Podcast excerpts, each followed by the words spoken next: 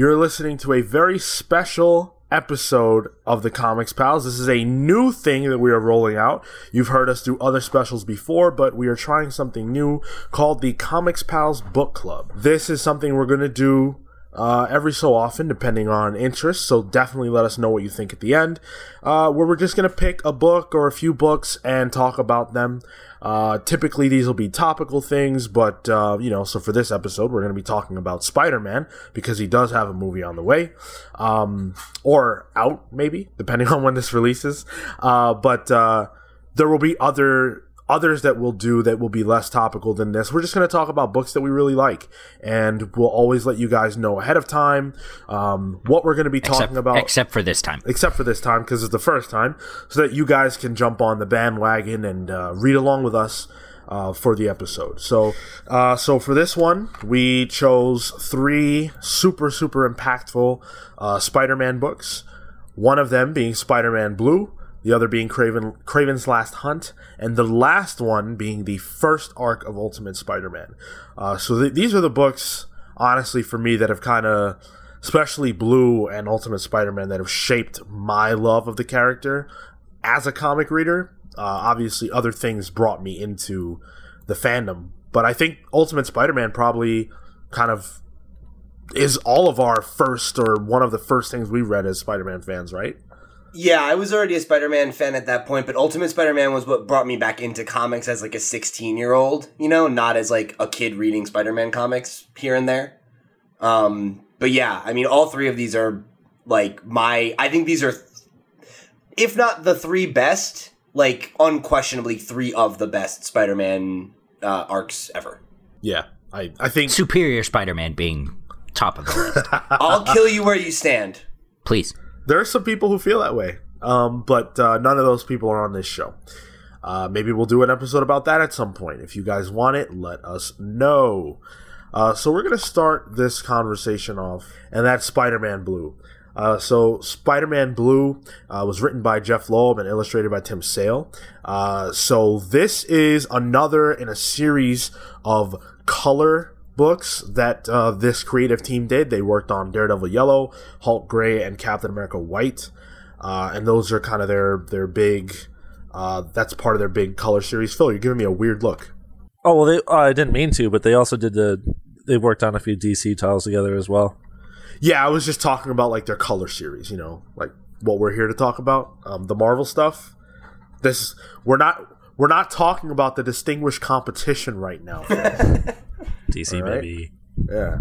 Um, so this is a story that's uh, about the relationship between Spider-Man and Gwen Stacy and kind of his mourning of her death. Uh, I'm not gonna do too much of a recap of what happened in the book itself. Uh, hopefully, you guys are familiar with it on some level, but we're gonna talk about it here. I'll, I, I'm gonna I'm gonna start. Um, I just want to kind of take it phase by phase. So if we could just talk about like the the early portions of the book, uh, what intrigued me most, I think, in the start, is that it although it does kind of begin with a fight between Peter and Green Goblin, it doesn't start with her death. In fact, that's not where the book goes. And I thought that that was like really Huh. Uh, I would disagree. I think it does start with her death. It starts. It starts with, uh, you know, uh, obviously it's it's the the nostalgia part of the, uh, of the book starts with the fight with Green Goblin, but the book itself starts on the bridge, and he's talking about you know how it's Valentine's Day and. Uh, this is a special spot because of Gwen's death, blah blah blah, and like that sets the impetus for the book. So I, I kind of think it does. but he doesn't but he unless they I'm, don't start unless at the death yeah unless i'm mistaken it doesn't it doesn't start with like her you know being thrown off the bridge. dying. Yeah, yeah like it, that that's not that's not a thing that they Right. It's more that like her death looms over the whole book, but what I think is interesting, it's it's really not about her death or what leads to her death. It's about like their romance and It's yeah, about her, her life, life. and his mourning her life, you know, and all the things that she meant to him, and you know that kind of stuff. It's it's a lot more. It's just a lot more intimate.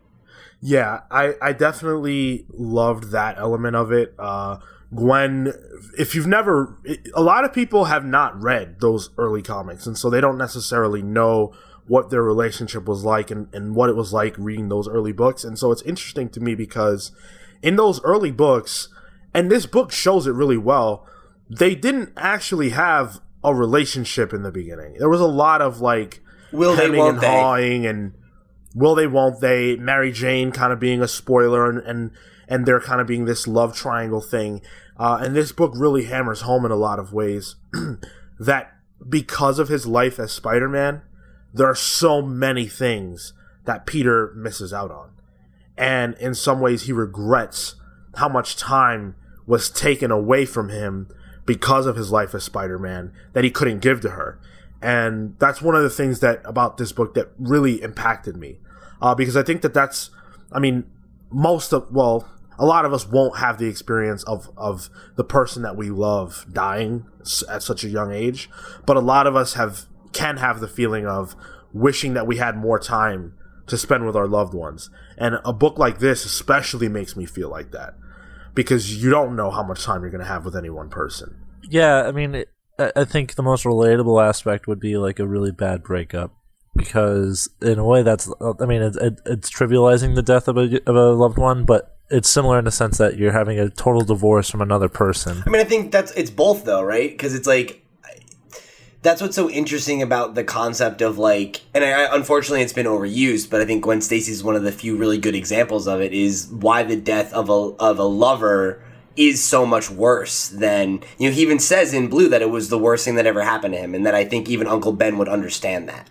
Right? Is that it's not only the death of someone that you love, someone that's very close to you, but also someone who is like your lover, your companion, your partner, and like that is in and of itself, a, like you said, it is a breakup, and not to trivialize her death, but those are two of the most you know traumatic things. Any list will tell you that, right? That those are the two of the most traumatic things any person can go through, and he goes through both of them, and it's his Yeah. fault. You know, it's not like she just died in an accident. Like his actions as Spider-Man are the thing that took her away from him. Yeah, yeah, I, and and I mean that I think that's probably well later comics have sort of retconned that, but he certainly feels the weight of that guilt, and I think that that that's a that's an important part of Peter's character.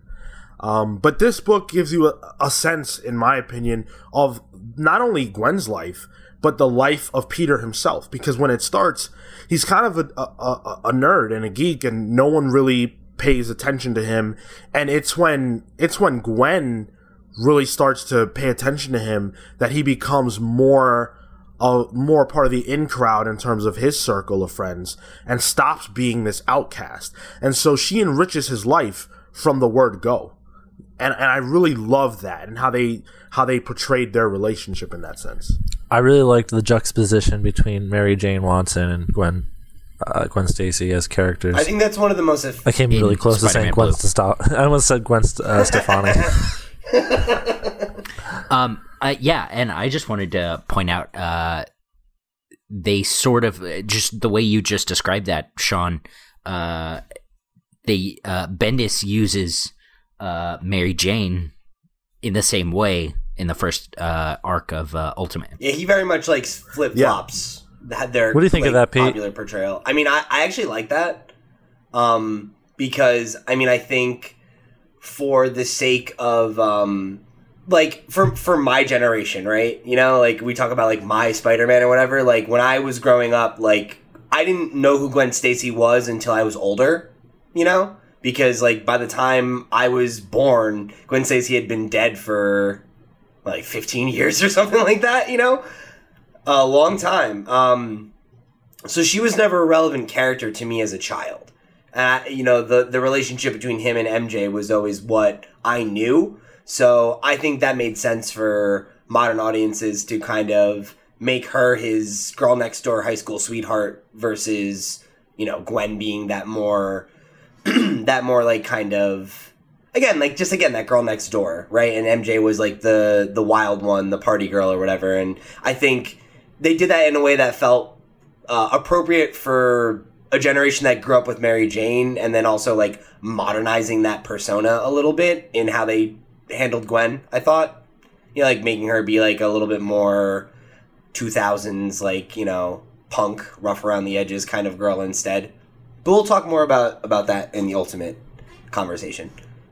I was gonna say, just to take it back to Cale's point, uh, or maybe it was Phil's point actually, but yeah, I think one of the biggest strengths of Blue is the juxtaposition of um, of his relationship with Mary Jane versus his relationship with Gwen Stacy, and how one kind of informed the other.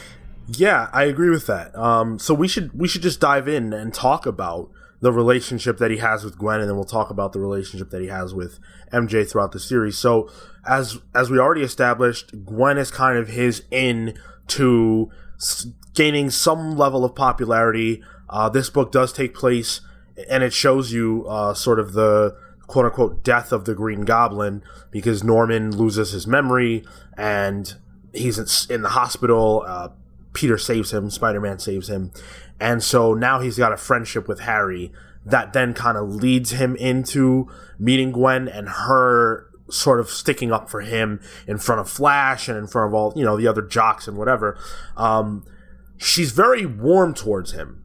And you get the sense that she's that she's cared from for him on a deep level from the moment that their eyes meet. And the book, uh, there's a, there's a particular moment where he's um, I think he's buying the motorcycle, I believe is when, yeah. when it is. And he looks back and she's been staring at him and her eyes are on him and they connect.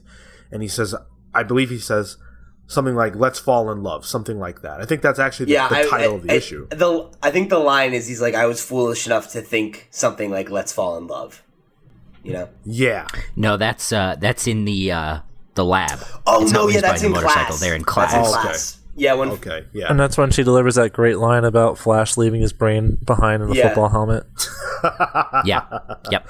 So yeah, Gwen is Gwen is kind of Gwen is kind of cool and collected, but also kind of sassy, and she's she's she's a very interesting character, especially when juxtaposed to Mary Jane, who's wild and and outgoing and all that stuff. Um, why do you guys think that Gwen was attracted to Peter? What like based on the book, what do you think gravitated her towards him? He's the main character. she probably she probably knew he was Spider Man. Well, I mean, it's interesting because I think at the end of the book, and I know we're jumping around a little bit here, but you know we said we're diving in, so we're diving in. But at the end of the book, um, you know, she gives him the line that she was attracted to him or, or, decided she really needed to get to know him and made the first move as it were because as everyone else is running away from a crisis he's running towards it like a fireman right and and I think it's just a matter of that she doesn't know he's Spider-Man, right? But I think that Gwen sees that there's something about him that there's more than meets the eye as it were, you know? Well, let's look at the other characters in their group. There's a meathead who she doesn't like, makes that very clear multiple times. There's a very sickly looking rich kid who has very strange hair. who has white guy cornrows. yeah. And then other characters who were never really introduced to and are just there no wonder she's got to like Peter Parker. Well, I think you know. I think Pete actually made a really good point, whereas you're just, uh, which is that she sees what's heroic in him. You know, beyond him being a nerd and all that stuff, she sees what's heroic. Her father's a cop, so that that probably plays a huge role in why she would be attracted to someone who runs into those situations. Even if he's just kind of doing it because he gets paid or whatever, there's still this like he's not he's not shying away from those situations. Uh, so I, I, definitely think that, that that you're hitting on something there, Pete. And I think to to Phil's point too. I mean, right? Like, look at Peter, right? He is out there working and putting himself in these dangerous situations and showing like bravery in some capacity whereas like you said the other two like male characters that we are introduced to are a guy who can't stop talking about how great he was in high school and how great he is with the ladies. And then uh you know like you said a kind of sickly you know rich boy who throws money around you know? And like peter's not either of those things. Like he's you know a down to earth guy. He's smart and you know he's brave She sees through the bullshit of like the high school structure of like socio hierarchy, kind of, you know, where it's like, oh, look at this outsider, but she like sees through it right away. Like she's never like, oh, Pete's an outsider. I'm not going to pay attention to him. Like I don't think she cares that much about it. I think They are in college. I college. think they're in yeah, he meets her in college. Oh, they But are he- in college, but it's still kind of high he knows. Flash from high school, so they still have that like high school bully nerd dynamic, and he's that's why he's so like taken aback by the fact that people like him. You know? yeah, yeah. But I, I don't think it's fair to say that she didn't like Harry though, or or that she because she definitely at some point or another they were dating, right? Or was it? Yeah. So there is something. Well, there. she she goes to go out with him on that uh to that like theater thing or whatever, but like right. Yeah. it also seems like they're dealing with dating in the way more casual sense that I think like our parents like talk about it, where like they weren't like together and like she was definitely interested in Peter whether or not she was dating him. And the same thing was happening with MJ, right? Like she was dating Harry, but she wasn't really into him, you know, she was like he's a nice guy and you know, we're having fun together or whatever, but like I'm not serious about him. So now let's let's talk a little bit about Mary Jane because she's way different than Gwen. Mary is the one who comes to Peter's door looking for him, right? Like she is she is all in, she knows what she wants and she's ready to take it. Um she knows what- she's hot as fuck because, as she put it, let's face it, Tiger, you just hit the jackpot. Yeah, dude. I mean, that's the thing. Is like she's the center of attention, and she knows it, and she like owns it. The way the way she works that cop Yeah, during the lizard Right, right. Fiasco. or even just even She just her general attitude. It's that whole like he says, like you know, life is a party, and I'm the cake, right? Like that's how Peter describes it, and it's like that's her whole mentality at that point in her life, you know, where she is this like life of the party kind of person. There's a there's a lewd joke there, but I'm gonna Yeah. I'm gonna leave it alone. What you want? You don't want to take a slice out of That that, Kel? strawberry cake. Oh, I definitely do. God, that's gross, guys. It would definitely be strawberry shortcake. Anyway, go on. Wow. Uh so it's it's For really the record, I was just gonna leave that there. I wasn't gonna go you did it. You put us there. I had to put the cherry on top, oh folks. God damn it. it's really interesting for me as someone who started reading Amazing Spider-Man comics when Peter and MJ were already adults to see her this way. They had been married for like 10 years. Right, like they had already been married, they'd already been through so much. Gwen was long dead. It's go when I when I started, they were in the process of getting divorced in Amazing Spider-Man. So there you go. Well, that's that's the best book ever written. Anyway, no, not that one. never mind. Go on. It's it's really interesting to see her this way because in the modern comics at that time when I started reading, she's very reserved. Uh, m- actually, more like Gwen than she is like herself, like the old version of herself. So in that sense, Gwen was probably more mature.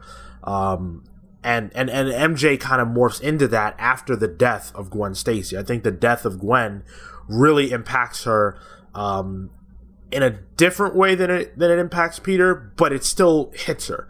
And it, throughout this entire book, they're rivals for the heart of Peter. Um, but I think she turns the corner when Gwen dies. One thing I heard a lot of older people complain about with the original Spider-Man films is that Mary Jane was really Gwen Stacy in those movies. And I and I've heard people say that happened in the comics too. Like like she had a 180 character change after Gwen died kind of thing. And I've heard older fans complain about that shit. I mean, I think it's true on some level, but I also feel like it's like legitimate character growth because like I don't really think it's her becoming Gwen Stacy as much as it is like like again they allude to this in the book, right? That it's like there is this moment where like she goes and sees him after Gwen's death and he kind of screams at her and is like, you know, you need to like get over yourself and grow up a little bit. Like this whole like life is a party thing is like like our friend is dead. Like my girlfriend is dead. You know, like this is not a time for that.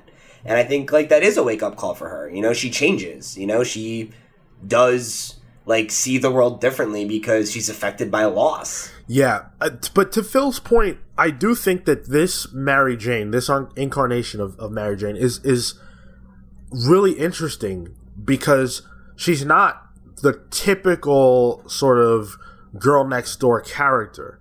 Uh, not at all. And so, it, it, like, I like that about her. I like that she's, She's a got firecracker. spunk. I like that she she's a firecracker. I love all that stuff, but she's not stupid either. She has she has her wits about her. Um, I wish we had seen that version of the character in the original Spider-Man film. Sean just likes his redhead. Me too, baby. And thigh highs. There are a lot of thigh highs in this book. Literally, there's almost every time that there's a woman in shoes, it's like, yep, they're thigh highs. Um, let let's talk about the villains a little bit. We're kind of we're kind of jumping around, but I do want to talk about the villains because Green Goblin, as much as as much as Gwen looms over this story, I think Green Goblin does as well. And this is this is a story that really solidifies why Green Goblin is uh, Peter's greatest villain because he takes so much from him, right? Um, and it is At least in those days, man. You know, like no question. Yeah. So the the book begins, as I said earlier, with him being defeated and he loses his memory allegedly. Um, but throughout the book, he's putting together, uh, he's gathering villains to test Spider-Man, and he's taking from him. He's actively taking from him. Go ahead, kill. Is it him? Yeah, Do we think it's him? It it, is. it, it's him. I was under the impression it was Kraven. Was it not Kraven? I'm almost positive it's Green Goblin. Which am was the question? Because that's because. so Sean Sean said that the Green Goblin is putting together all of these Oh, no. villains to yeah, go no, it against is Spider Man. does that. You're you're Yeah. right. You're right. You're right. Yeah, it's absolutely Yeah, Kraven. you're That's right. revealed in book six. you're absolutely right. I, and I read this last night. What But I Green Goblin doesn't have anything to do with that. Yeah, no, what I'm saying is what I was mistaken. That I was I I forgot that it was Kraven. Sorry, Sean, one more time. I, I missed that middle part. Um but I I, I s- go I ahead. I was just gonna say it's like a big theme in these color series books is that it kind of parades the rogues gallery, which I feel like is a big Jeph Loeb thing. Because I think of like Long Halloween too, for instance, or not Long Halloween, um, Hush, where again Yeah. it's like a ca- Well- in Long Halloween. yeah. And yeah, Long Halloween and Dark Victory. Yeah, I think I think it it really um you know when you're looking at something nostalgically like that, you sort of take those bigger like not necessarily negative events, but like you know like negative events. Uh, and you kind of see those and the things branching off of them. You know, you have these, they're sort of like the tent poles you know, so like each issue had its villain, and then there was a story around okay, that. yeah, I see what you're saying. So yeah, it's, it's- yeah, it's that's built a very kind of. consistent structure of his stories. I, I for me, especially here in Spider-Man Blue, it kind of makes sense that that that's how he would look at his life. Well, but that's that's also what was actively happening, right? Like it, it's it, for me the difference between how they handled it in like the Long Halloween versus here is that here it's very clear that that that that part of his life is it's the most important thing, but it's also a huge intrusion uh, to the point where while he's getting beaten up by the new Vulture, he's thinking about Gwen and how much he wishes that he didn't have to miss the party that they threw for him. You know, like the the homecoming party. Um, and those things hold so much more weight when you realize that he wasn't gonna get to spend the rest of his life with her. You know, so those those are precious moments that his rogues gallery has removed from his life, and that's one of the most interesting things to me about Spider-Man is that more than almost any other one of these characters, uh, these heroes, he has a life. You know, like a real life. He he's got in this particular book, he has two girls that, that are interested in him. He has a job. He has Aunt May to care for and to look after. He's got school. There's so much happening. And he has this, right. He has the extra burden of having to deal with these villains and never knowing when there's going to be an attack. Uh, and so I think that when you're talking about a Spider Man book that gives you a clear idea of who this character is, Spider Man Blue does that in spades because it includes all the major elements of what it's like to live his life. Yeah, and not just, and I, I think what I really like about this, and what we're going to talk about more in Kraven the Hunter, is that I think it really drives home the point that, like, unlike how a lot of uh, writers will try to make the the point of like, oh, like Bruce Wayne is the mask and and he's really Batman. It's like the opposite is true of Spider Man. You know, is that like Peter Parker is like that's who Spider Man is, and that like as much as dealing with the rogues gallery and all those are part of his life and his problems like you said where is his head at when he's dealing with that? He's wishing he was at the party and lamenting the fact that he missed out on spending time with a pretty girl you know? Or like he says like the thing like i shouldn't be out here doing this. Like i should be having a pretty girl read me huck finn. You know Yeah, it's like and that's, We've all that's a- been there. right? And look and like that's a thing that like he he'll he never got to do and like he always regretted and he's always thought about i was out there doing this instead of spending time with you. And he even i think it's after he has the dream and he says he's like you know how many like how many like dates did i miss or how many kisses did i miss out on? You know how many times could we have been walking in the park holding hands or whatever? You know and and and that's something that makes him like really really relatable because it's you don't have to necessarily be a superhero to do that. Like you can be uh, a dad being like hey like your how girl, many your your girlfriend can live across an ocean. yeah your girlfriend can live across an ocean you know like how many how many things are are we missing like like it, it just makes it that much more powerful and again, like he makes the connection oftentimes in both this and Kraven, where he calls like being Spider Man his job, right? And it's like how many hour, like how many hours have I missed out on spending with my, you know, my lover or my children while I was at work? And like that's a very human problem. Exactly. Um, did you guys think that there was any significance to the fact that there are two vultures in this story instead of one? no I have not ever thought about that. Why? Do you have an angle there, or Well, I, I hope this doesn't this doesn't sound um, sexist in any way, but it's just what I was thinking about as I was reading the book. Uh, so in Peter's life, he has two women vying for his affection. Meanwhile, in Spider-Man's life, he has two vultures trying to kill him. oh, huh? I've never thought about that, but I, I feel like that might actually be intentional now that you think about it, because the the issue where they're specifically pitting pitted against one another is the issue where that happens. Yeah. yeah, yeah, it was a framing technique, I think. Yeah, Yeah. I never, yeah, I never, I never put that together, but yeah, I think there's something to that. Cale, you seem I, I, I guess I, I, Sean, I'd like you to elaborate on that if you can, because I, I, I see it and I see what you're saying, but I don't. I guess I don't, I, and I see that. Yeah, that was probably intentional. I guess I don't necessarily see the significance, though. Well, I mean, I'm not sure myself. Uh, I, I I was reading it last night, and I had never noticed that before, and I realized it, and I thought, oh, well, that's interesting. That kind there's this kind of like Phil said, fra- framing device of, well, while in his normal life he's dealing with this problem where there's kind of this triangle, but vying for his affection in his other life there's a triangle, but they're vying for to take his life from him. So I, I don't know what that means necessarily. a- I, you know, It's like a duality thing. Yeah. right? Hmm. Because The only way to love no one will Spider-Man ever is to love. Spider Man the way people love Peter Parker. That's true too. I, I think, well, except for Flash Thompson, right? Uh, he Um, loves Peter. Oh, he loves Spider Man. Uh, I I think it, it's kind of interesting too because when you when you think about it, there's also kind of a duality there between um, the two vultures and Kraven. You know that they're all working against each other in a triangular kind of thing around Spider Man. Yeah, I, I really like I really like how he's kind of being swarmed by his villains during this most important time in his personal life. You know, where where any one of us would be consumed with the fact that we have these two uh, intelligent, attractive women vying for our affection.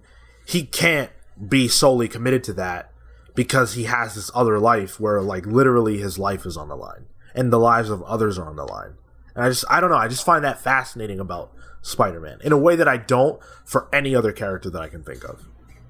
I don't think any other character does it as well. I really don't. Like I think that's one of the strengths of Spider-Man is that like like you said, like he has a real life. He's a real person in terms of like the things that he deals with. You know, like his problems are very blue collar, human, down to earth, like average person problems. So I I do want to highlight Jeph Loeb's writing here because I think uh, for me this is one of his strongest works in terms of the writing that he did. Um, he was able to. This book came out in 2004, I believe. Um, he was able to capture the spirit of that time period. So when this was written, I guess it would have been the 70s or the uh, or the 70s. I Well, think the late 70s, late right? sixties. Yeah, Okay, the art 60s. really feels Steve Ditko-ish. Yeah. Yes, yes, and actually, if you have the uh, the hardcover edition from 2009, in the back of the book, Tim Sale and Jeph Loeb talk about the art, and they talk about how for for Tim, it was almost intimidating as he was researching and studying uh, Steve Ditko's work to try and like replicate it on some level, but give his own flavor to it while still paying homage to what came before. I mean, I think he does such a good job. I mean, like Steve Ditko's Spider Man is like that's my favorite like take on the costume, and I think in terms of like he he nails that. You know, like I think in terms of like all of the like Spider Manning moments, like that's all really top shelf. Is it uh, is it Ditko or Romita that this um, this generation was on? I think it's Romita. Uh, The beginning, the beginning pays tribute to John Romita Sr. Actually, But I believe. the, it might be I might- well, I guess it depends on where exactly we're drawing the line. Because I was Romita drawing it by the time he was in I- at ESU. yeah, I think it might have been. he was. Yeah. Because Ditko was only a few issues. It wasn't that many. That's true. Hey, Yeah, it's Romita. Spider-Man Blue, baby. That's my book. I said it from episode one. That's a book that I read all the time, and I carry everywhere I go. He does. I know this book. Yeah, it's Romita. There you go, folks. There you have it. Yeah, Kill- Shut up, I'm baby, looking at it it. right now. He does talk about the the weight of kind of having to study Romita's work and and go over it and and try to replicate it and pay homage, um, and how much of a burden that was for him. Um, but he, I think he did an excellent job. Uh, Yeah. I- Of course. Yeah, yeah, yeah. Art's 100%. absolutely terrific in this book. One Tim thing I want Sale's to point always out terrific. um, that I I have always thought about this book is that uh, that first fight with the Green Goblin, the the Goblin almost looks like a a Dr. Seuss character. Yeah, I can see that. Like if you if you with the really really thin limbs and Yeah. then just like the, line work. massive I just eyes. it's yeah. I just think it's really funny. That's all. Also super menacing. Or like a Chuck Jones character maybe. Especially especially holy crap. Especially when you juxtapose that with uh, Norman at the end of the book. Oh yeah, where he looks so sickly and he looks well, and he look he looks a little bit thicker too. Or maybe I'm confusing that with uh, uh, Ultimate, but like he looks more beefy than the Goblin does when he's on his death, well, not his deathbed, but in the uh, in the in hospital in bed. like the uh, well in the uh, specifically I'm thinking of you know at the end when uh, Harry is with him on the on the rafters or whatever in Yeah. the after the construction Kraven site. attack. Yeah. Yeah, Yeah, yeah, I totally see what you're saying. Uh, I did, I did want to call out a particular panel, uh, and and it's, it might be it's one of my favorite panels in the book. It's the look that we referred to earlier that Gwen gives Peter, uh, just because like I, I I would love for any for a woman who I'm in love with to look at me like this. Like this is just this is a beautiful panel. Is that a Um, call out? Yeah, it is. Um, Rebecca. there you go, Rebecca. it's, Write in, tell us how it goes. it's just a it's just a beautiful panel and i think it, it kind of captures gwen's whole personality in one look. Um in terms of just just really portraying that like coolness and, and playing it cool but also like that smirk that she has. I don't know to me this is just definitive gwen stacy. When i think of gwen this is this is what i think about. So I think um to, now that we're talking about the art, I think like we mentioned earlier how it really does a good job of juxtaposing um, MJ and Gwen, and I think the art is like a big part of that because there are actually like a lot of there are a lot of moments like that where it's like big close up on their eyes, like where are they looking? Yeah. What what is what look at what is the emotion on their face right now? And it's between both of them. It happens at least two times each. Um, and I think like that's always I mean, like we said at the top, right? Like these guys have worked together a lot, and I think it's just so cool when you see the writer and artist like playing off each other in that way and like reinforcing things both visually and through the narrative. Yeah, absolutely. Um, flipping through it right now, like I, I already see what you're talking about. You know, like like MJ's like, and not to say that like like MJ's hot and Gwen is cool. You know what I mean? Like she's got that fire and she's more ice, and it's like you see that in the even just like the way that the colors are done and the focus on her eyes versus her eyes, and it's it's really I don't know, it's it's really sharp. Uh, yeah, for me that uh, that calls to mind the uh, the scene in the uh, the soda shop where MJ first meets you know the gang. She's a hurricane. and Peter She's a has to tornado. rush off. It kind of it kind of shows like I don't know maybe uh, there might be a place for this, but uh, it shows that MJ kind of she can pull the focus in for Peter and give like the distraction, while Gwen, you know, is looking after him and is like, uh oh, you know, her her focus is Peter. Oh, I see what you're saying. Yeah, Gwen is putting the attention on Peter, and with MJ, the attention's always on her. Yeah, well, and I think if I if I remember correctly, you see Peter outside the window, and that's where Gwen is looking, while everybody else is looking at MJ.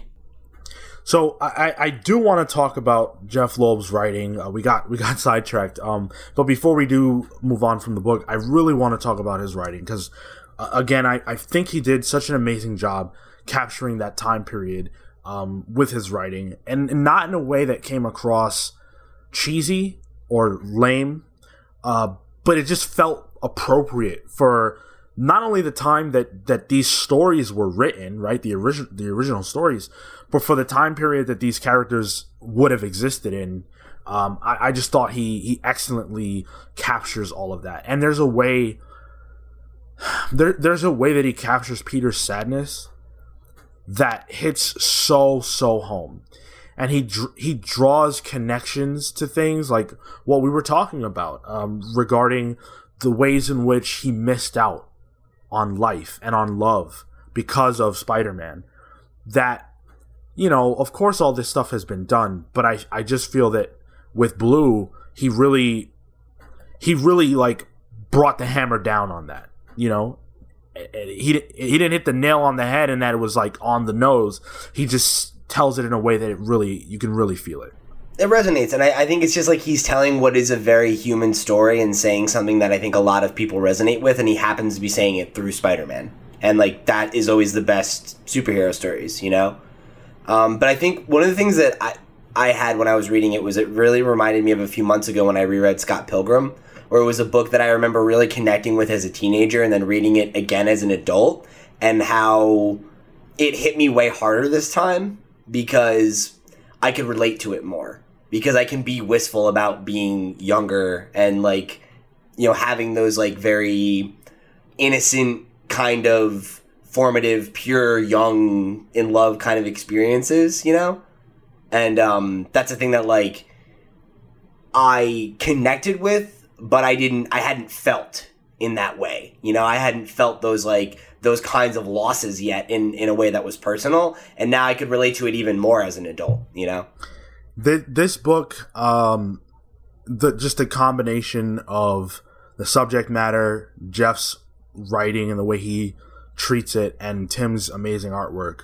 I've read it. I think I've read it like five times, and every single time I cry at the exact same part, right at the end. It gets me every time, uh, and it probably will never fail.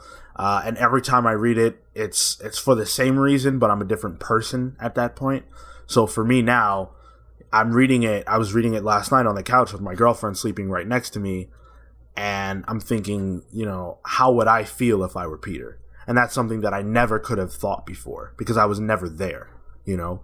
And uh, this is, I think, Pete, you you said it best. This is a book that, you know, it, it can grow with you, and and it, and it gets better, uh, you know, as you as you kind of get older and, and experience different kinds of situations. So, um, this is this is probably my favorite Spider-Man story for for that reason, for a lot of reasons. but- This is like arguably like this is like one of my all time favorite comics. You know, like this is like absolute top shelf for me, and it's like it's a book that like I'm confident that when I read again, you know, like in another one or five or ten years, that like it'll continue to resonate with me. yeah. Any other closing thoughts about Blue? Or go ahead. I got kind of frustrated with it, honestly, because like um, maybe it's because it's not the first Loeb Sale combination, but it it felt like it felt like uh, all the other things they've done. Like they frame their narrative so similarly um, in almost all the books they do. Like Daredevil Yellow is very similar to this. Uh, I felt like Hush is similar to this. It, it's like uh, Superman for all seasons. Like it's nostalgic. There's a little bit of a mystery intrigue going on with the whole Kraven thing, and it was just frustrating. So I was like, "Is this all you can do?" I I'm sorry. I just had the the the moment of revelation. Um, that uh, this is not on topic to what you were just saying, but that Kraven says he was paid oh, to to attack Spider Man so there you go. or to attack Peter. So it was the Norman. Yeah, so it Was that's, the that's Norman. it oh is right, Norman. yeah. He says Yeah. that yeah, the Goblin's dead, but I still have to fulfill the contract. Right. So okay, you were right. right. Avoid the um, noise.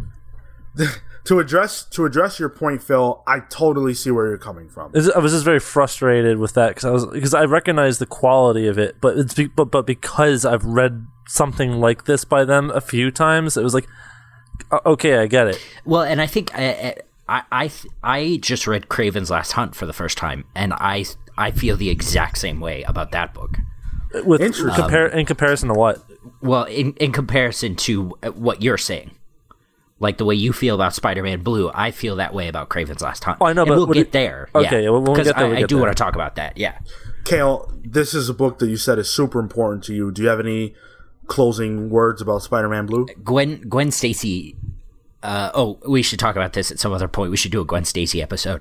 Uh, That'd be cool. Yeah. Gwen Stacy is my straight up dream girl. I said that since high school when this book came out. I uh, hundred percent love this book. I care, like I said, I carry it with me everywhere I go. Um, my my copy is in tatters. Um, buy this book. Uh, love this book. Yeah. Um, it it's it's so good. If uh, recommend this book to friends, like if you if you have someone who wants to get into Spider-Man because of the movie, this is the perfect book to do that with. Yeah, I mean, no amount of of uh, talking and superlatives can up this book enough to sort of tell you what it's like to read it. You kind of just you have to read it. Um, hopefully, we did a decent job of giving you guys an idea what it's about. Um, but it really is amazing. And again, if you are looking to uh, jump into more Spider-Man stuff before the movie, check this one out. Marco, did you have any closing thoughts about Spider-Man Blue? I enjoyed it. I mean, for to for you guys to say that it's the best Spider-Man book out there, then it kind of makes me feel like, I mean, is that it? Like, if thi- if this is if this is supposed to be like the the defining thing of Spider-Man, it's like, oh, all right. I think yeah, I think if I don't know, I don't know how you guys feel about this. I think if someone were to say, "Give me one book about Spider-Man," uh, and then I'll never read another Spider-Man book, I think this is the book I would give them. Yeah, probably. Me too. I'd be I'd be okay with that. Yeah. Yeah, because like if like it has everything that Spider-Man's about. It's got his family. It's got you know. It's got the the drama. It's got the romance angle.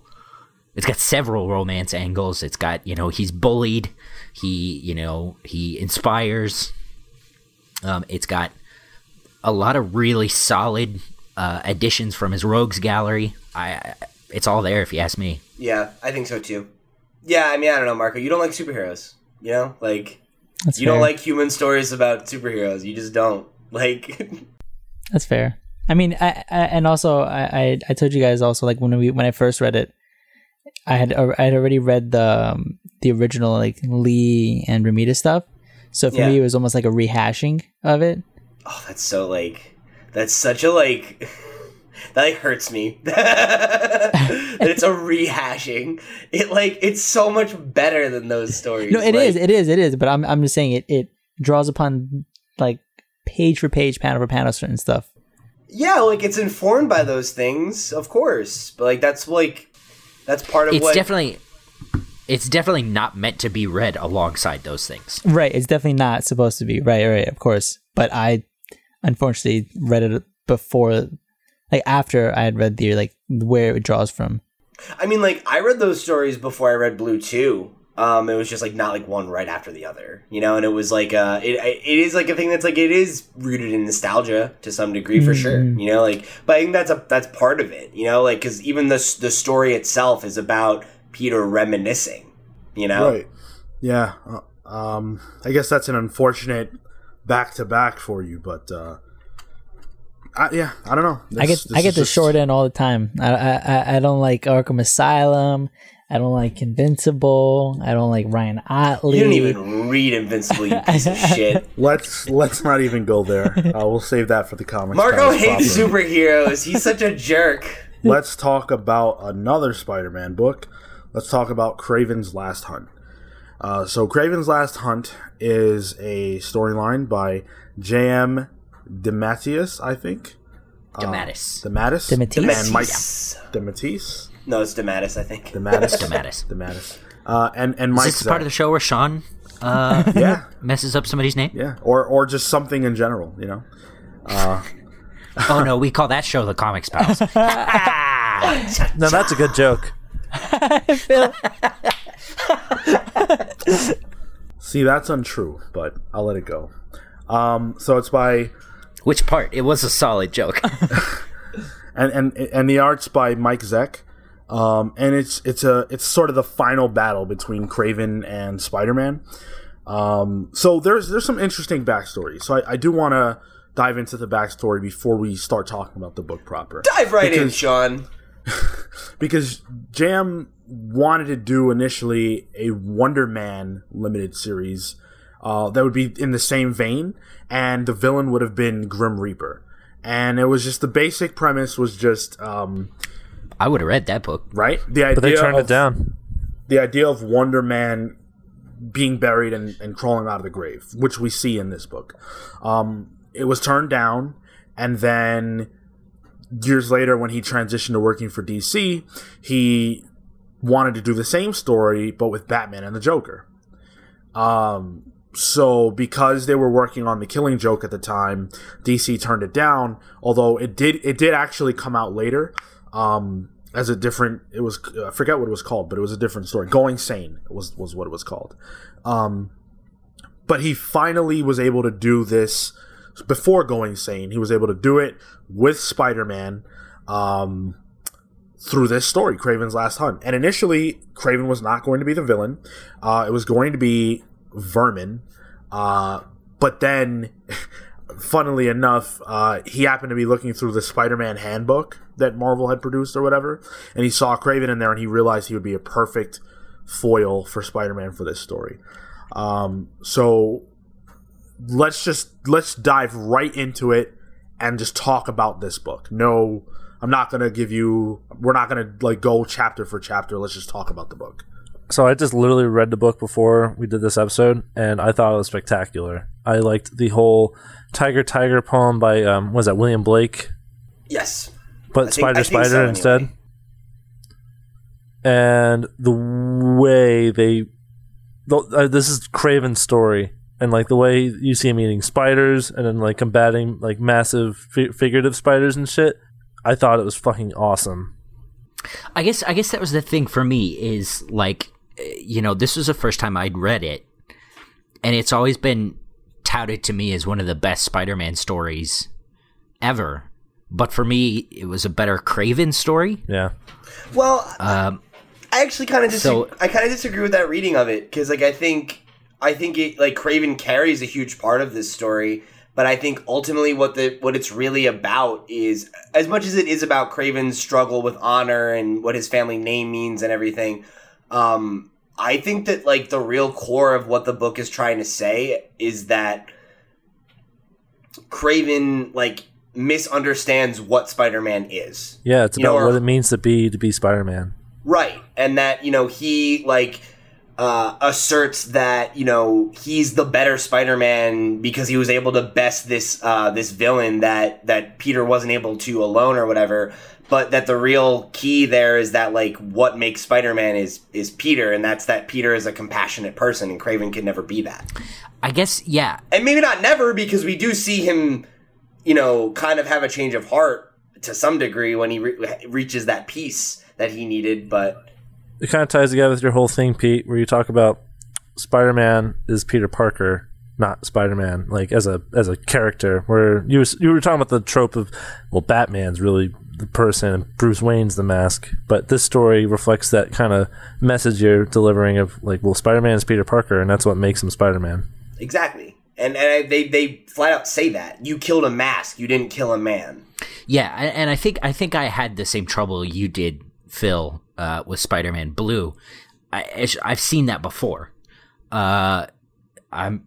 eh, I feel like I remember there being a time when Norman Osborn took over as Spider-Man. Uh, at the very least, I know he kidnapped him for a couple days and drugged him. They got into a fight in an abandoned mansion and uh, had that uh, weird art by Humberto Ramos where they talk about uh, Mr. Coffee or whatever. I was thinking about the Azrael Batman, Sure. or when Uh, Mr. Majestic also- replaced Superman. But also, um, you know, recently with Superior Spider Man, everybody thinks they can be a better Spider Man except Spider Man. And I, I, I think I think I had the same trouble with that as you did, Phil, and just that I've seen it before. And But yeah, this is not- where it comes from. and not yeah a- and that could be true um and not even that i think this was bad i just i i just it's that with a different rapper you know So, this book takes place at a particularly interesting time in Peter's life because uh, the character, I believe his name was Joe Face, just died, and Ned Leeds has just had just died. Ned Leeds being a pretty important character in Spider-Man uh, history. Who, who is he? Because I was confused about that. Like I, I- I knew who Joe Face was, but I didn't know who that Ned guy was. It's funny to me that you knew who yeah, I was like, what? Joe Why? Face is. Why do you know who Joe Bates Yeah, is, but you don't know who Ned Leeds is? I I've, I don't know. I, I've heard I've heard Joe Face. I don't know. Fair enough. Interesting. Um, well, he was he was a character who was a part of Peter's life for a long time. He worked at the Bugle at some point, um, and he was like I think he was getting married to Betty Brant, and then he He's just a ends up friend Peter's. Yeah. He ends up becoming the the Hobgoblin, and is exposed Oh wait, he's as such. that's when he was he was dating Betty, and then like that was the the guy after he dated her. after peter dated Yes. Betty. Yeah. He was like living in like another city or whatever, and he'd come to visit, or he was like a soldier or something. I don't know if that's the same person. Marco, then. where do you know all this from? I was like Yeah. the this like the old the Stan Lee stuff. All right, never mind. Continue. Carry on. Just curious. Peter's at a point in his life where he's realizing uh, that his mortality is in question. That the lifestyle he lives could lead to his death. He says as much. Um, he he recounts the many deaths of his of his allies and lovers, Gwen, uh, her father, Uncle Ben. You know all these people who have died. Ned Leeds who have died, and he kind of says to himself, "I'm gonna die." and he he says I've never really thought about that before, but that's the reality, especially doing what I'm doing right now, um, and that is at the core of this story. Um, something that is so important is him coming face to face with his mortality. Well, and I think also to build off something that you said that's established in Spider-Man Blue, right? Is that like that not just maybe like his own mortality, but also just that like his life is taken away by being Spider-Man. You know that like t- he had two weeks of his life of his newlywed life that he'll never get back because some maniac fucking threw him in a grave. You know, and buried him alive. Right. So yeah, Kraven decides that he's going to go out and he's going to hunt Spider-Man, but he does it in a way that he's never done before. Um, this is Kraven at his most feral. This is Kraven taking herbs and drugs and poison and all this spiders. He, all, all this kind of crazy stuff, and he comes at Spider Man in a way that Spider Man has never had to deal with him before, and Spider Man's kind of at, in, in a weakened emotional state uh, just because of what's been going on, and he catches him off guard, and he does beat him. Uh, and he buries Spider-Man, and he, as was said earlier, he puts on the costume, and he becomes Spider-Man himself. What do you guys think is the significance in Kraven's mind of him putting on the costume? It's like wearing the skin of, uh, of the hunt, the kill. It's the go. it's the pride. It's the uh him being like you know not only am I have I defeated this monster, I've become this monster, and I'm showing that like by wearing the skin of it. I think there's also something to it that like a big theme in this is is Kraven's fear of like not only his I, I, less so his mortality and more so I think like fear of admitting defeat or admitting fear or admitting that his age is catching up to him and that his legacy might not be what he wanted it to be. And um, I think in a way like him, you know, it's like putting on the skin of the kill, but also like that he perceives Spider-Man as being like more than a man and that if he becomes the Spider-Man, he'll be stronger than his fear, or he'll be able to conquer his fear or devour his fear. Well, and I wonder if the the suit, you know, this is the the black suit that we see, you know, uh, that the the the uh, symbiote created, and then Spider Man just kind of went with, you know, whenever he gets mad. Uh, you know, I I wonder I wonder how. I, I, I can't I can't sit here and assume that Kraven would know about the symbiote, but you know, we know that at one point Spider Man was Venom, and then Venom came out of the symbiote. And then, you know, Spider Man wears that when he's mad, and it's that that costume is a little bit bigger than Spider Man The himself. thing, the thing to consider there, though, is like he's not actually wearing the symbiote. So, like, are you just talking about the symbolism, or do you mean like in a? yeah, more Okay. more the symbolism, yeah. I guess. Yeah, Maybe I'm not explaining I it right. think it's I think it's a a happy coincidence that he's wearing that costume at that time. Yeah. Um, it, he's not. It's it's he. That was the costume he was he was rocking at that period because he had lost the symbiote. But I'm almost positive this is before. Yeah, this is before he fights Venom. Venom is time. 88 and the story is Yeah. 87. So so this is so he loses the symbiote, but he still wants to wear that costume. So he makes one, um, just like he made the original. But I think I I think I smell what you're cooking in the sense that that symbiote does represent an like a, a hyper confident, um, almost feral version of Spider-Man. That's when he's like less compassionate when he puts that on and all that stuff. And and you happen to know that because of all the history. Um, it didn't really represent that at that time so much, except for the, when he was actually wearing the symbiote. But I still think that there's merit to what you're saying, at least as a as a thought. You know, And, and I think it's flirted with in the writing as well, because like even um, I forget who he says it to, but he it's that moment where I, one of the villains that like he you know he says a thing about how he would like to like a small part of him would like to kill him, or oh it's the, it's the uh, the bodyguards. yeah he's like I'd like to like tear them apart to get back at him, but it's only a small part, you know, and like I'm gonna deal with this like a man, not a spider, and you know I think that um that was that's one of the moments that sticks out to me the most is like I actually pulled that page out and then um and then also the one before that where he's like that scene of him crawling out of the grave and it's like this like big deep hole or whatever. And he's saying you know the whole thing of like uh you know again it's it's that thing of like that he sees him as more than a man but that you know he's really just a man who was tapped on the shoulder by fate and that his real strength is that he isn't anything more more than a man that he is just a a, a person you know who is um who's trying to do something decent and i think like whether or not he does flirt with that those same problems that Kraven has that animalistic nature that like that's what makes him different is that he rises above it or he tries to anyway Well, let, let's talk about Kraven uh, because again, so Kraven, this is this is his the, the story is called Kraven's Last Hunt. Uh, this is the last. This is his last, you know, hurrah, if you will, and he knows that from the beginning, from the outset. He realizes he's either going to win this or that's it.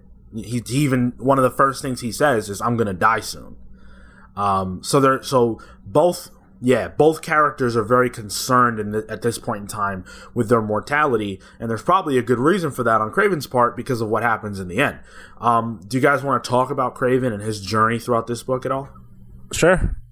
Well, how about the ending, um, where you know after he's been confronted by Peter, and he basically says like, "I don't need to kill you," because he's already sealed the victory in his mind. He did what he set out to do. Well, while he wasn't Spider like the perfect Spider-Man, he did exactly what he set out to do. There's like a sense of accomplishment.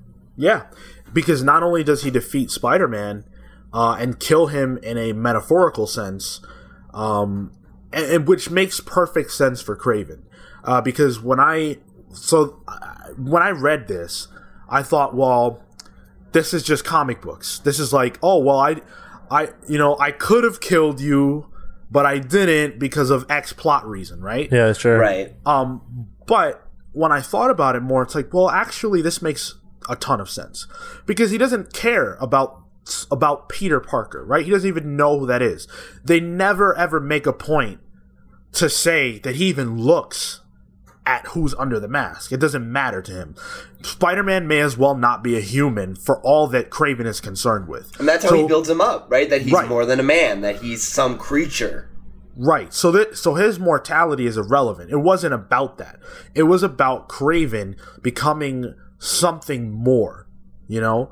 And so for him, it's about donning the the the the, the costume of Spider-Man and showing I can I can be more than human. I can be something great. That's why he goes after Vermin to say, well, this this creature beat the old guy. He beat Spider-Man, but I'm the perfect fusion between animal and man. So I can beat this thing. You know, I can I can be the the ultimate Spider-Man if you will. Uh the superior Spider-Man if you will and and so I think that I think that's why it, it sort of makes sense that he didn't kill him. yeah. That's yeah, a perfect I, way I think putting it. it's I think it's just good storytelling too. Like it is, it feels like it is that kind of setup, and it's like no, okay, there's like a real there's a real reason that he didn't just kill him too, because he wanted to not only prove to himself but also watch Peter fail and be like, I made my point.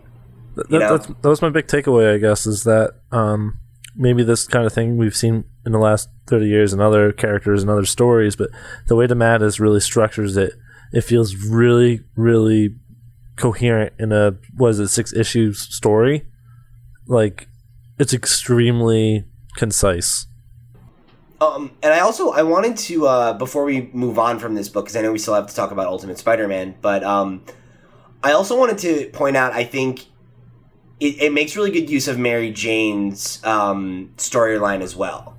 When she And- kills the rat, Yeah, when she kills the rat, and then also just the entire thing of like her struggle with you know what we know about Mary Jane as a character and who she is, and her own um, grappling with death, and not the fear of her own death, but like of Peter's. You know that like she has been complacent in his lifestyle all this time, and that like she is really like wondering like what happens if he doesn't come home one night. You know, if he's laying in a fucking alley somewhere bleeding out, and I'm sitting here you know, thinking, "Oh, he's just late." And and she's she's had to go through death or the deaths as well. It's you know, we talked about all the deaths that Spider-Man has has been through, but she went through them as well. And I think Blue really shows that when you talk about Gwen Stacy and how that affected Mary Jane. So she's living that and knows that Spider-Man and that and Peter's existence as Spider-Man has cost the lives of other people that she grew to love. And that could happen to him. And it, there's a pivotal moment where she's about to be attacked by these men, and Spider Man swoops down and saves her, but she can immediately tell that that is not Peter, right? And that's such an important moment for this story because we talk about it all the time. We talk about legacy characters, we talk about what it means to wear a certain costume, right? And for her, as the lover of the person who's supposed to be in that costume, it's immediately apparent no, this isn't right. Is that still Spider Man? What is this? You know? And I think that's the question that this book wants you to ask in a lot of ways. Um, and then also, Phil, you brought up th- her killing the rat. Um, I think that was hugely important because this book is very much about humanity. Yeah. And that line, right, between our quote unquote animal nature and our quote unquote human nature, right? Yeah. Compassion versus just just feral, like not giving, not not caring about any living creature. And that's how why I think Kraven Yeah. was used. Exactly. He wanted to use Vermin originally, but Vermin is a, a great like you know side villain for this. Conduit for like what the actual story is talking about, you know? Yeah, exactly. Like, but Kraven is the juxtaposition of like both of those characters, right? Of Spider-Man the man and Vermin the animal. Well, I, th- I, yeah, I, I think Vermin was chosen and and is absolutely perfectly used because so if you don't know, Vermin was a human before, like a straight up regular guy, and then was um, manipulated and changed by Baron Zemo into this creature. So he was a man who became an animal, basically, right? And I think that obviously, when you're talking about this story and you look at Kraven, he's a man trying to become an animal because he he believes, and this is going into like you know the thesis of why Kraven is is is even in this story to begin with. But in the beginning, he talks about how the spider, right, like the metaphorical spider, destroyed his homeland and took a prosperous nation and destroyed it. And he talks about how his mother killed herself and how they said she was crazy, but in his brain, she just lost to the spider, right? Right. Her spider. And so he's got a personal vendetta, not against like a spider, but that's what represents his dread. And so he tries to overcome that by eating it, by, you know, poisoning himself, all this kind of stuff, right? And he ultimately realizes, well, actually, uh, the world that we see, the world that we live in is BS. You know, there is only the animal kingdom. That's the only truth. He wanted to be a man who was cultured. He was into books. He was into all of that, but that was not acceptable anymore in his world. And so he could only turn to his animal primal nature. That's why he's a hunter. And so the ultimate game is Spider Man, right? And Spider Man is his spider in the sense that he's the only person, he's the only creature that Kraven's never been able to beat. Absolutely. And he's he's the personification of his fears. Exactly. You know, of, of his uh his decaying body and his mortality and the fact And that he mind. hasn't and that he hasn't restored his family's legacy. Yep, absolutely. Um, I before we move on, I really would like to talk about the the the resurrection scene, if you will, of Spider-Man because I really think it's important. I think it's the bedrock piece of this story. Um, what thoughts do you guys have about that particular scene and him rising out of the grave? I'll I'll, I'll take it. Um, so for me, it's really significant that what he says and what he's thinking as he's like fighting out of this and it's it's not like we see later on that he was fighting out of his grave um we see that during his final battle with vermin but when we're seeing this scene unfold we're seeing a a, a battle he's having in his mind versus these creatures as a spider and then he comes out of the spider and as he's rising from his grave the thing he says is mary jane i love you right so it's the very human love and compassion that he has for this woman who has been um, sort of the, the rock in his life ever since Gwen died. That is what brings him out of this and brings him out of it not in a feral state, you know, not look like not looking to kill because it, it, you know, he was just buried for two weeks, um, but brings him out of it looking to get to her, right? He goes, he, he goes back to her and that's that's how he's able to right himself and i think that that's that says so much about his relationship with her and and about what he is and that he's not this animal spider he's a man you know to me, it's the rebirth of of Spider-Man, the, the man. It, it represents his compassion, his love, the things that distinguish himself from Kraven. And the things that distinguish himself from, you know, like or from Spider-Man. You know, like the things that are like that are Peter, you know, like that no matter what Spider-Man is or has to be or whatever that like that Peter is the man underneath. And it's very clearly like uh even visually like there's a lot of like birth imagery. You know, he's birthed from the spider. He's climbing out of this hole that looks like a womb or whatever. He's being reborn from the earth, you know? Like yeah, absolutely. Uh, final thoughts about Kraven's Last Hunt? For my money, it's the best Spider-Man book I've ever read. I I think it's certainly among I think it's certainly worthy of the conversation if it doesn't take the title. Uh I mean, I think that era of Spider-Man is honestly kind of a golden age for the character. And uh, I think this is one of the strongest stories from that time. And I think it shows the strength of, you know, it, it, it, it's one of my favorite stories from that like rise of the dark and gritty superhero story because it, it is darker and grittier than your average Spider-Man fare, but not in a way that it tries to make Spider-Man darker gritty. You know, it puts him in a in a world that seems dark and scary and shows him as a beacon of of humanity and of love and of hope and and I think that's you know, I think that's like that's the reading of the character. Yeah. I, it gets Spider Man. I think it has a lot of valuable things to say about Peter and by extension Spider Man. Uh, th- for for me, this is the this is the deepest Spider-Man book I've ever read, with the most to say, with the most embedded imagery and messages and symbolism. Uh, I really love stories like this. I love stories that I mean, I mean, I I worship on, at Grant Morrison's feet, right? And he's like the king of symbolism. So books like this always strike me, and I'm so glad that we got one for Spider-Man. That's, Oh yeah, man. That's I guess that's my takeaway is it felt it it felt deeper than it was, which is funny because he was buried deep in the ground. All right, so the last book we're going to talk about is Ultimate Spider-Man, and we're specifically talking about the first arc of this book. Uh, you know, again, this is like this is the book between this and a, and a couple other things that made me a fan of comics. So I'm really excited to talk about this one.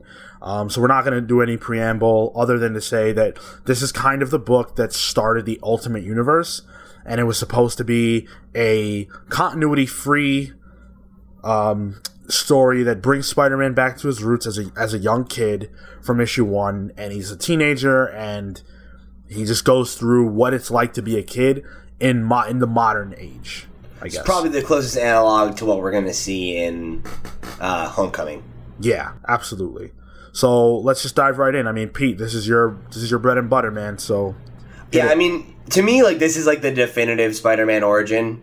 You know, like I, I think that like Ultimate Spider-Man is such a good book, and I think it's such a new reader friendly way to jump in and get what Spider-Man's about really quickly. And like, yeah, it takes a lot of creative liberties. Like we said, Mary Jane's the girl next door instead of the party girl. Gwen is like, you know, the riot girl punk chick or whatever like there it, it's modern it's definitely or not modern anymore but modern for our generation um so like yeah it changes a lot but i think in terms of like what we always talk about with these kinds of like adaptions or whatever is that it gets the core right. It gets peter right. It gets how he feels about other people and his relationships to other characters right. And um i mean eh, you know it's a great setup of just like the entire great you know uh, power great responsibility thing.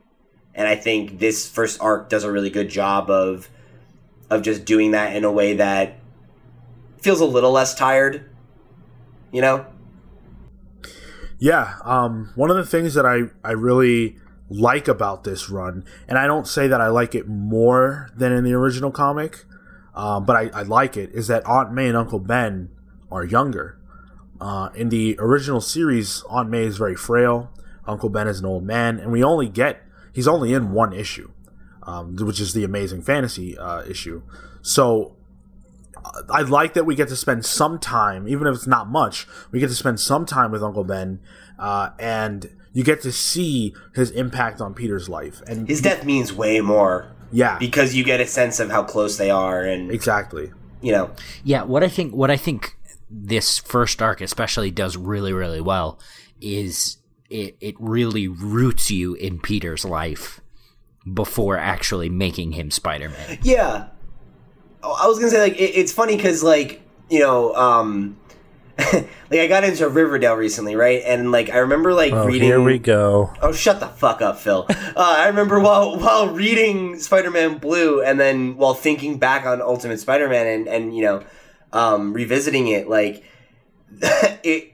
I like those like that it gives you some moments of just like Peter just being a kid before you see him become Spider-Man because I think his transition like his reactions to it, you know, how he's having those moments of like holy crap, like I'm Spider-Man, like they feel more authentic because you did just experience the you know, he's on the bus and people are picking on him and like he has a crush on this girl he's been friends with his whole life and like you said it, it really gives you a good foundation for who Peter is and what his status quo is that when it shifted it actually means something.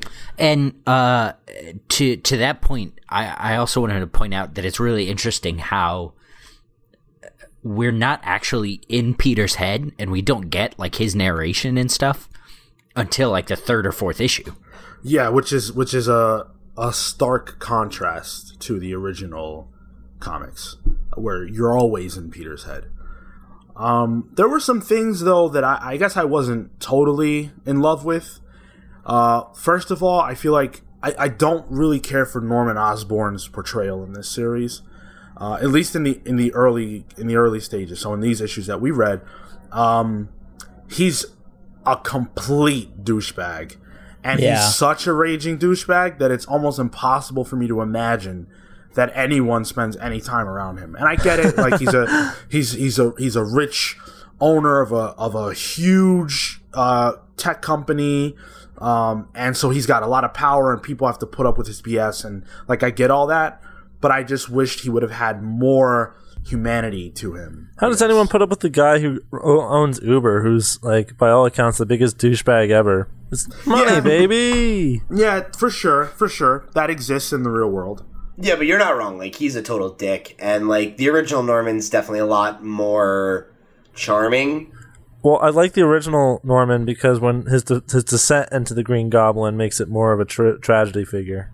Yeah, because you actually care. Yeah, Well, in, in the original comics, he's Green Goblin alongside being that regular guy, right, right. which I re- I really liked. Yeah, because you And like you feel some like maybe there's a shred of humanity in him, and like you want him to be there for Harry, but like, you know, Yeah, and he's more sympathetic. yeah, um, it was it was. I think more of the inspiration there was like a Doctor Jekyll, Mister Hyde type thing, where it's like where it's like he's this really good guy. He turns into a monster sometimes. Um, I really liked that. And Whereas Willem here- like nails that in the original film. You know, Dr. like that Connors, thing of baby. like, yeah, same, yeah, same kind of deal. Whereas here he's just a straight up piece of garbage, and I didn't care for that. Yeah, and and this you know this isn't in the in the in the book we did, but later on, I think it's volume four when we see the return of the Green Goblin. Uh, that not only is his you know his piece of garbageness intensified, you're also they also add the layer of the Doctor Jekyll uh, thing because goblins you have like a whole issue where you're going back and forth with Osborn and the Goblin talking to each other. Yeah, That's cool. I fucking hate I hate Norman Osborn in that universe so goddamn much. And for things that if you haven't read Ultimate Spider-Man, I won't spoil for you here, but fuck that character. Yeah. another thing that I I like but I dislike at the same time, it was probably the best choice they could have made though, is the fact that so many of Spider-Man's villains are not only present from basically the word go, but that they all work for Norman Osborn or are created because of his actions. yeah, I felt like that was kind of lifted from John Byrne's Superman, though. Like that's kind of what they did with Lex Luthor and like characters like Parasite or Metallo and shit like that. I think it's also just like it was an easy plot device in a world that was supposed to be small Yeah. and like got big quicker than it expected to. You know? Yeah. yeah, Yeah, because uh, they talked about they talked about uh, uh, Ben Urich was already covering the Kingpin, uh, you know, well before that that second arc. I, I definitely think it works. I don't I don't want to say that it doesn't work. I think it works perfectly fine. And I think that especially because of what Pete said, you know, this is supposed to be they're not trying to tell you stories about his adulthood and all that stuff and the villains he meets later because that's not what this is about. So how do you introduce those villains without that element? So You know, you know what I think? I don't mean to interrupt, but I think like the funniest thing that happens with that, like that dichotomy of like Peter is Peter's a teenager, but they want to use some of his characters that are introduced as an adult. Is like the whole thing with him and Black Cat. I don't know if you guys have all gotten far enough there, but like she meets him and they're like flirting or whatever, and then she figures out he's 15 and she literally just throws up. Like, like on like on him. yeah, yes. So, what do you guys think about this as the origin story for Peter, uh, juxtaposed with the original origin story for the classic version? I I'm not actually crazy about like the original origin story, like as a story. Uh, you know, I've always felt like the way Peter's portrayed in that is he's kind of a whiny little asshole. yeah, and then and like to you know this really gives him some depth and he like really you can tell he's really going through some teenager stuff but in in like in I, th- I think there are several different like comics that that kind of explore this had peter not been bitten by that radioactive spider he could have just as easily grown up to be a supervillain I hate Flash Thompson, and he I'm gonna get him someday. And uh, he pushed me in the street, and I can't Yeah, but believe. the whole story is that he learns this shit when Ben dies. Right? Yeah, of course it is. but I think I think the point But that what I'm- kills. Oh, no, I'm sorry. Go ahead. yeah, what I'm saying is like, I like that's what I like. Yeah, the Uncle Ben lesson is there, and that it improves on that. But this made Peter likable for me. You know, before he was ever Spider Man. Yeah, I feel like instead of portraying him as like to your point, like just like a kind of like a whiny little dick, like it's more that like the moment that the whole thing with Ben feels more like that moment that every fucking child has had with one of their parents, where they're they're frustrated, and even if they're in the wrong, it's like I hate you, like you know, fuck you, and then he dies, and you never get to take that back. And not only that, you could have stopped it if you weren't being so up your own ass and selfish and I think like that is real. Like that's like that's a very like him doing that is a thing you can identify with because you've probably done it, you know, and and then the fact that he doesn't get to take it back and that it was this horrible, you know, mistake that he made and that it defines the rest of his life, you know, in, in a way that feels organic. Yeah, yeah, a- absolutely. Um, I like this origin a lot. I like that he, even though he's very much uh, a nerd and picked on, even though I kind of thought I kind of thought Bendis oversold the picking on thing in the early issues. Yeah, It was a little much. Yeah. Um, I like that he had someone. You know, I like that he had Mary Jane to kind of, you know, take away from that. And he had Uncle Ben and he had Aunt May. So the original Peter, he doesn't have. I mean, he has uh, Uncle Ben for one issue, but he doesn't have Mary Jane and he doesn't have Gwen. He only has Aunt May, and he doesn't tell her those things. You know, he keeps that stuff from her. and we don't have that background with Uncle Ben and Aunt May to really care. Right. Yeah. I think Bendis did a great job of making those characters more relevant here than they were to begin with. Absolutely. And, and again, I think like the relationship that he has with Mary Jane is like very important because it gives him someone to like trust, you know, and bounce off of. And like that way that he confides in her is like a really big emotional core of the series, you know? And like not just like their romance, but like their friendship and like the emotional support that she's able to give him when no one else can because she's the only one who knows Right. and it reinforces that bond, right? That she knows that he lets her know. Yeah. Um. I so all said, I, I really think that this is a a great origin for Peter.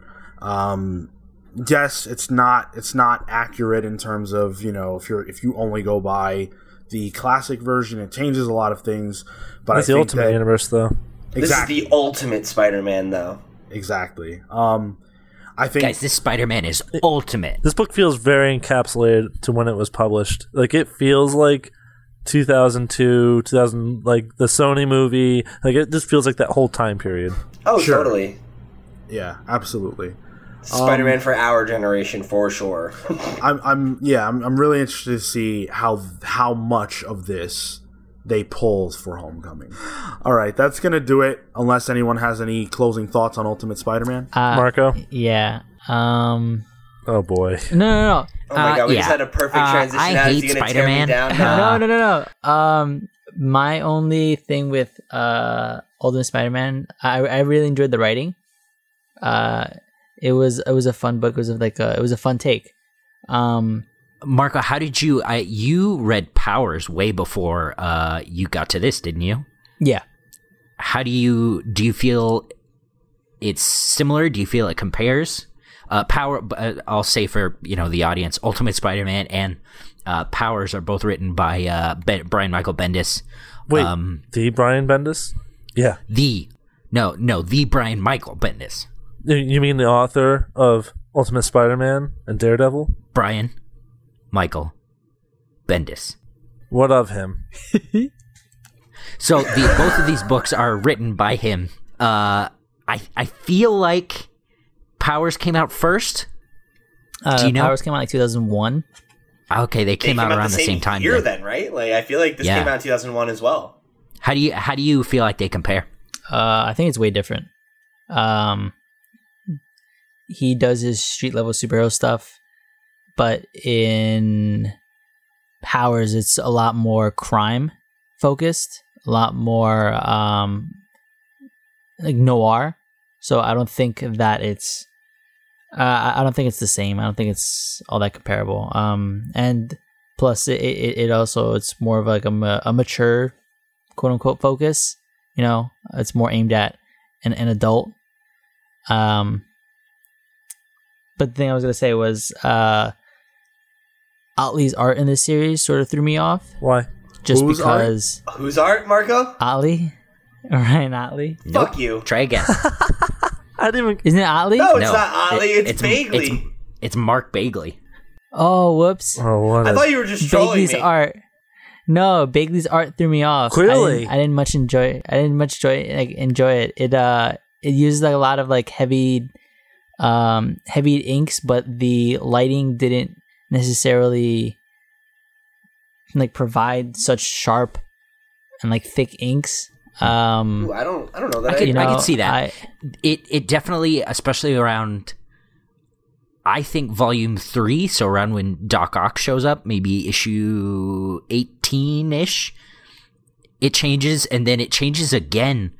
Uh, I want to say right around what you were talking about, Pete.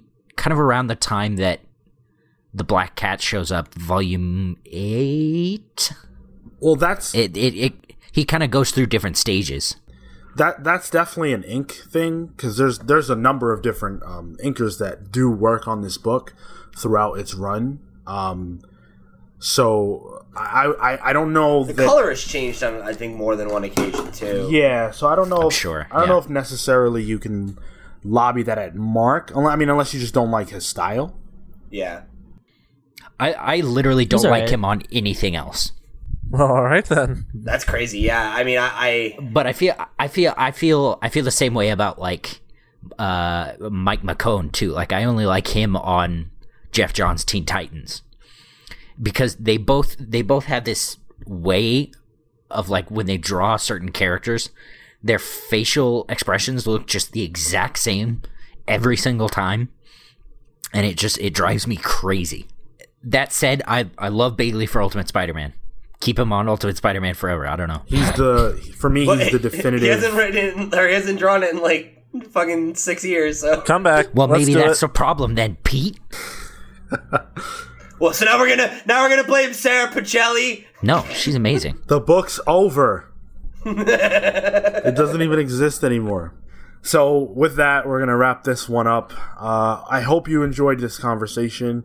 Uh, definitely, definitely do let us know if you'd like to hear more things like this and uh, what books you'd like to see us talk about in the future on the book club. next one, Swamp Thing, guys. Just just throwing oh it out there. fucking god. That's Marco, wrong. you know what? Like, I honestly, I would be like your best bet in trying to push like a pro Swamp Thing agenda, but you've been trolling me for like forty episodes. I'm or not. We haven't even been around that long. It just feels like it feels 40 like it when Marco trolls you. See, I actually have read Swamp Thing comics that I enjoyed. So What? I told you I read the um the the the the oh my gosh Oh, who the wrote it? yeah, yeah, The- yeah, Snyder Scott and Snyder. That's how memorable it was. Paquette. No, it was really good. It just I don't know. Um, Scott, I read Scott Snyder's run, really enjoyed it. So if you would just you know kind of stop being the villain on the show, Fucking heel. yeah. We come on. already have a Phil, Marco. Not to mention, you interrupted me while I was doing my you know my spiel. Come on, Sean, I, I don't appreciate this kayfabe you've got going on. me. This is the part of the show where we interrupt Sean. Go back to the plugs. All right, so I'd like to promote. Um, No, shut up. I'd like to promote my new show uh, that I'm going to be doing without any of you. It's called Sean's Soapbox. What did I do? It's called the Long Box Podcast. I'm switching factions. Um, but no, in all seriousness, you guys can let us know what you think about this or any of the other uh, things that we do by reaching out to us wherever you're listening to this, whether that be iTunes, SoundCloud, or any other podcast hosting platform. You can leave us a like and a comment. We really, really appreciate that. Um, you can find us on Twitter and Instagram and wherever else you can wherever else social media is sold at the comics pals. You can write to us at the comics pals at gmail.com and if you are listening to this on youtube definitely do like the video uh, leave a comment share it with your friends and subscribe to the channel we are definitely definitely looking for more subscribers so if you haven't yet subscribed to the channel and you do like what we do why don't you do us a favor and hit us up with a subscribe we'd really Even if appreciate you're it listening on SoundCloud, just go over to YouTube and just subscribe. Just help us yeah, why not? Why not? Uh, and, and and if you do do that, I guarantee you, there's a lot of content on there that you don't even know exists. There's a ton of great stuff there. So check us out on YouTube, uh, and then there's a lot more to come. So if you, especially if you want more kind of more content like this, we've got a ton coming down the pipe. So stay tuned for all that. Um, I don't know if we should do plugs this Nah. episode. I don't think we should. Nah, I'm, Nah. I'm just gonna. Uh, let me. I'll. I'll I want to plug just one thing. Um, my friend uh, Aaron Keepers uh, writes for the uh, the comics website Hero Index. She is going to have an article about the uh, the books you should read uh, before going into Spider-Man: Homecoming. I believe uh, Kraven's Last Hunt is on there. I believe uh, Spider-Man Blue is on there. I know Ultimate Spider-Man is. Um, it's a great, great article. Aaron's an amazing writer, um, and I've known her for a long time. And uh, the Hero Index is a really great website. So uh, make sure and and keep an eye out on that. Uh, I will post the Spider-Man article when it comes out, and alongside this podcast. So keep an eye out uh, for that. Well, if the list is worth its salt, then those books definitely will be on it, and I expect them to be. Otherwise, we do not endorse it. it got real heavy here. Okay, I, I I didn't say that last part. I did. My face is on the shirt. I'm starting to wish my face wasn't. Ooh, we're gonna have to uh, hash this one out off the air. So thanks for listening, guys. Uh, we are the Comics Pals signing off. Take care. Excelsior.